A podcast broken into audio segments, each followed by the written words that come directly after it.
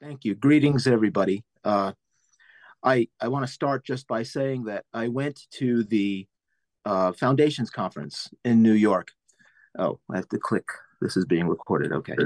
Um, I went to the Foundations Conference in New York, and uh, lots of wonderful things were said. It was a great experience for myself and a dear brother in our church named Bob, who went with me, and we met some of you there. Uh, what really struck me, among many other things, was uh, a message that was brought by Pastor Curtis Knapp, who I think is part of this group. And uh, he spoke, and he spoke about the importance of being desperate for God in prayer, being too weak not to pray. A tremendous message that I've I've listened to again since, and I shared with my wife. Uh, after that message was preached, I went to the back of the room and I met uh, Curtis, who I had not met before. I just kind of, it was very brief. I just kind of shook his hand, thanked him for the message. And, uh, and I said, I remember saying to him, I need to respond to this somehow. And, uh, and then I don't know if it was before Curtis spoke or after he did, but I had also met just in the providence of God, uh, another person who's on this call named Alice uh, was sitting right in front of me, and she handed me one of these cards, which many of you are on, and uh, well, uh, e- even I was smart enough to to to figure out that the way that I needed to uh, respond to what uh, Curtis had spoken about was to get on this prayer call, and and I've been coming to it just about almost every day since, and uh, we're praying for revival together, uh, united prayer for revival and for the advance of the kingdom, and I just I, I, I don't know having only been part of this for two months, what the expectation of what that would be when that happens or what that looks like is. But I want to just start this way because I want to encourage you all to know that the, the, the praying that you're doing, I have no question, no doubt, I know for a fact has had a tremendous effect in my own life already. And so I just wanted to encourage you with that. I, I know that my being able to be part of things like this is because so many people not even knowing me were praying about these things. And and now i'm just delighted and blessed to be part of praying myself. If you could open your bible with me to acts chapter 4 acts chapter 4 and verse 23 and uh, this is a united prayer for boldness that we read in this chapter. And i'm very glad uh, i kind of thumbed through the hundreds of messages that have been preached at these meetings before mine. And saw that this is a passage of scripture that has been addressed on a number of occasions before, and that's good because this is a passage of scripture that I think should we should be coming back to again and again to remind ourselves of. So, really quickly, the background of what happens here. We're going to talk about this prayer that the early church prayed on this one occasion. Um, in chapter, the beginning of chapter three is when the section of the narrative starts, just to set a little context uh, Peter and John are going to a prayer meeting, right? So you could stop right there and just say good things happen when you go to prayer meeting. So they're going to a prayer meeting, and the Lord Jesus grants this tremendous healing of this man who was sitting at the beautiful gate, and and it's powerful. And he's it says he's walking and he's leaping and he's praising God, and it, it gathers this tremendous crowd, and it enables the gospel to be preached, kingdom advances, as Brother Rick likes to call it. And of course, this arouses uh, opposition. It brings great salvation to believers and it stirs up the enemy. And so Peter and John are arrested and they're taken in before the Sanhedrin and they make their defense. And uh, the result of all that, going over all this very fast, obviously, is they are forbidden to speak in the name of Jesus and they are severely threatened and they're let go. And that that little background brings us up to verse 23 of chapter 4, which I'll start reading now. And being let go, they went to their own companions and reported all that the chief priests and elders had said to them. So, when they heard that, they raised their voice to God with one accord and said, Lord, you are God who made heaven and the earth and the sea and all that is in them, who by the mouth of your servant David have said, why did the nations rage and the people plot vain things? The kings of the earth took their stand, and the rulers were gathered together against the Lord and against his Christ. for your holy, for truly your holy servant Jesus, whom you anointed, both Herod and Pontius Pilate, with the Gentiles and the people of Israel, were gathered together to do whatever your hand and your purpose determined before to be done. Now, Lord, look on their threats and grant to your servants that with all boldness they may speak your word by stretching out your hand to heal and that signs and wonders may be done through the name of your holy servant Jesus. And when they had prayed, the place where they were assembled together was shaken, and they were all filled with the Holy Spirit, and they spoke the word of God with boldness. So, of course, you know, they go back, Peter and John do, to their to their companions, verse 23 says, and they report everything that had been said to them. And probably the most important statement in this chapter uh, in this section is right in verse 24 that says, When they heard that, they raised their voice to God. That was the reaction of the people. It doesn't say that Peter and John led a prayer. It says that when the people heard, when they heard that, they raised their voice to God with one accord. It was just like an immediate reaction. They heard what they had been threatened by. We need to pray, right? So, and here's your united prayer, which is what we do. It says that they raise their voice with one accord. Okay. And eventually, what this gets to is down in verse 29, they ask for boldness to speak the word, and they ask for God to stretch out his hand to heal, and that signs and wonders would continue to be done. And of course, it's wonderful because those are those are the things that got them in trouble to begin with, right? They were preaching in the name of Jesus, and, and the Lord Jesus had granted the healing of this man that created the scene where they were able to preach the gospel to all, all, these people. They know this is what the Lord wants them to do. So when these threats are made, they ask the Lord basically, Lord, give us more of the things that have gotten us in this trouble, right? What is it? What is it in their hearts that would cause them to pray thus, to pray like that? I want to examine the in some details here the middle section of this passage of scripture, the prayer the part that leads up to where they ask the Lord to grant boldness and to stretch out his hand to do these things. And that starts in the middle of verse 24. There's three points here quickly I want to make. For, the first point is just the first word, Lord. And why is that a point by itself? Well, I'm not a great scholar of Greek, and I don't pretend to be at all, but there are just, you know, every now and then it's good to know what words are being used to, to, to translate into our English. And uh, almost always in the New Testament, the word Lord is kurios in Greek. But this is a very rare instance where the word that's transferred Lord there is not kurios. It's actually the word despotis. And it's actually the word where we get the English word despot from. So they go to the Lord, and the first word of their prayer is despot. Now, that's a word that in modern English always has derogatory connotations, and this is obviously not what they mean at all.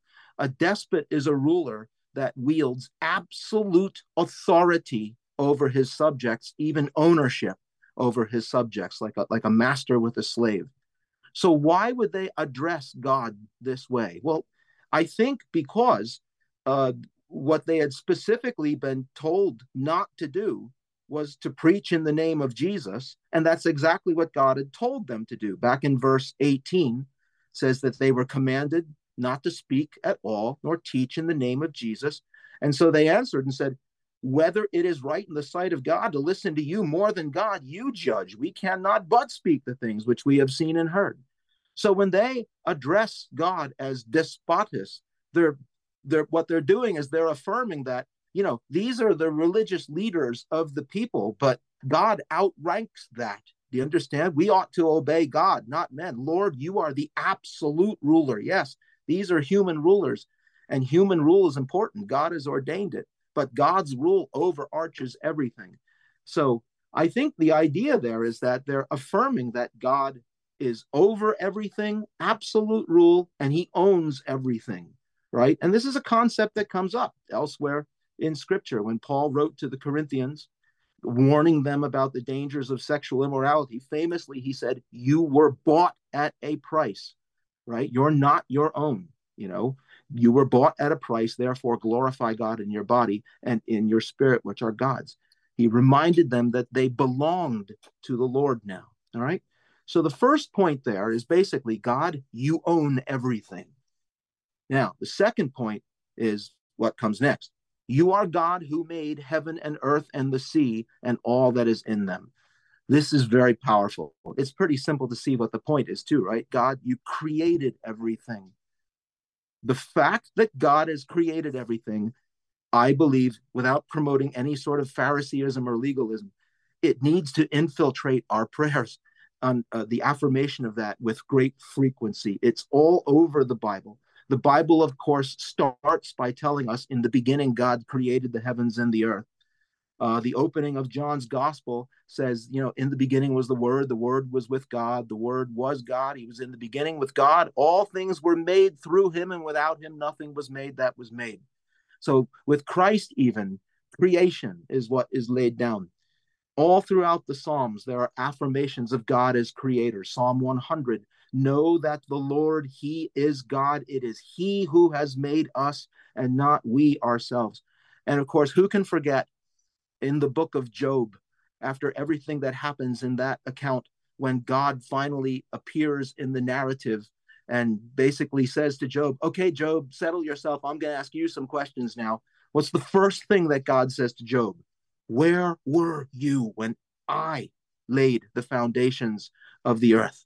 You know, very important to the Lord that we remember that it is He who made us, right? Um, one more quick point on this. We're studying the book of Revelation in our church right now. And uh, in Revelation chapter 10, uh, there's a series of trumpets that sound as, as part of all of the judgments that God is pouring on the earth.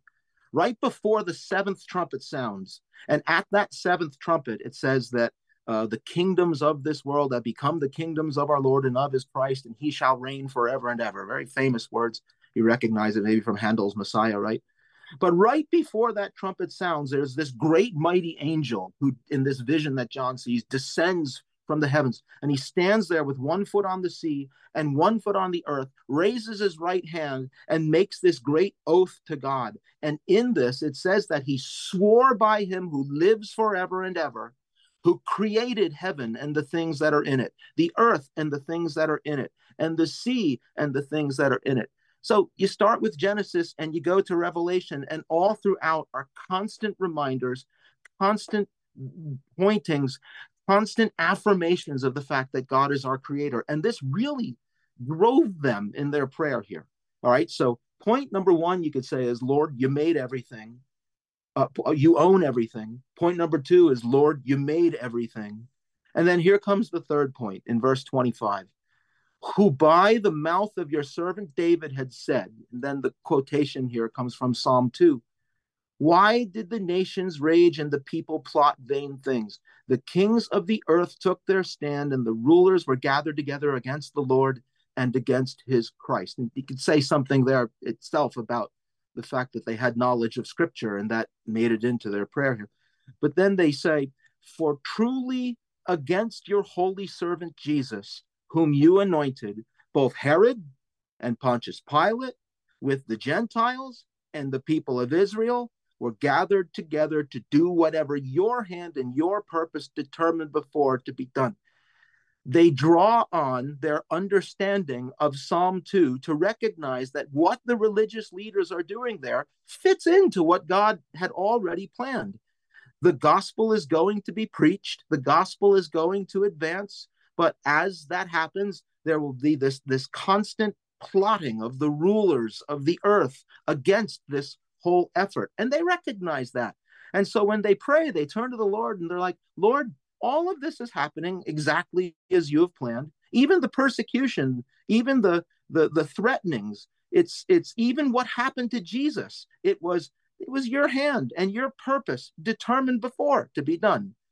So you could say here that before they even get to ask god anything you know they start off their prayer by affirming that god owns everything god made everything and god is sovereign over everything right? And then they pray, and then they ask for the Lord to give them boldness to do signs and wonders and miracles to set up more kingdom advanced gospel opportunities.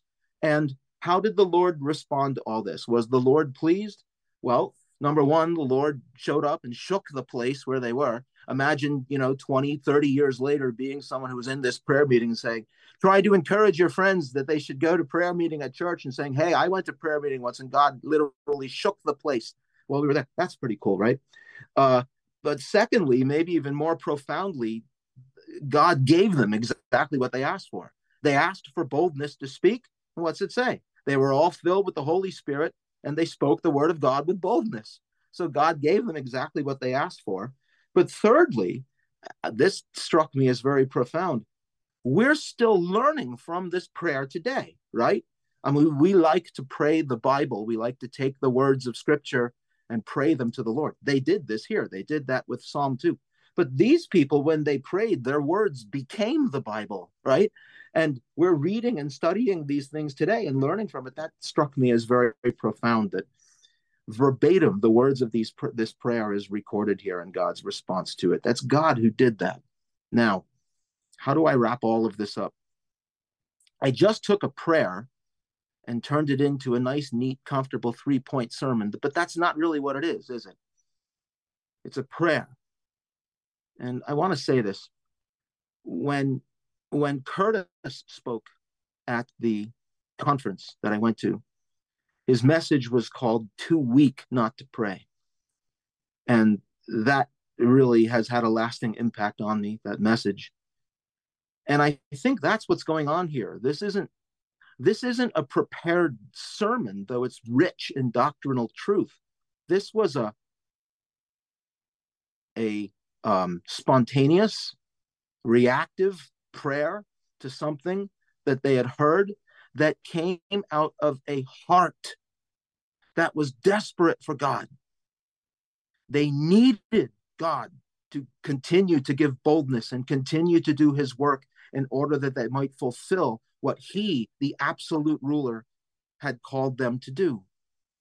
They were so filled with the knowledge of Christ and so filled with the love of Christ that there was this holy weakness in them. How perfect was it that just yesterday George McCaskill said to us that the uh, weakness is actually like an, like a strength for us, right? Which sounds counterintuitive, but a holy weakness is a great ally. A, a, a, and not just the weakness, because weakness is the reality, whether you admit it or know it or not. It's knowing and realizing that you're weak that becomes a great ally because it drives you to go to He who is strong. And that's what happened here. They heard these threats and they turned to the Lord and pray, to pray, to ask for boldness because they know they couldn't go forward if they didn't. And so what comes out is this prayer Lord, you own everything. You made everything. You're sovereign over everything. Look on their threats. Give us boldness to preach. Stretch out your hand to do miracles. Keep doing all the things that you were doing that got us in trouble to begin with because we want to fulfill everything you have called us to do. They knew they didn't have the strength in themselves to do it, and it drove them to pray. And so I just want to give you those words, dear brothers and sisters, to encourage you to continue in what you're doing because I know that the prayers of this group have not only had a great effect in my life in the two months that I've been part of it, but obviously leading up to me joining it as well. I know that. So be encouraged, stay desperate for God, stay weak before God, and continue to turn to Him for strength. Rick, I'll give it back to you.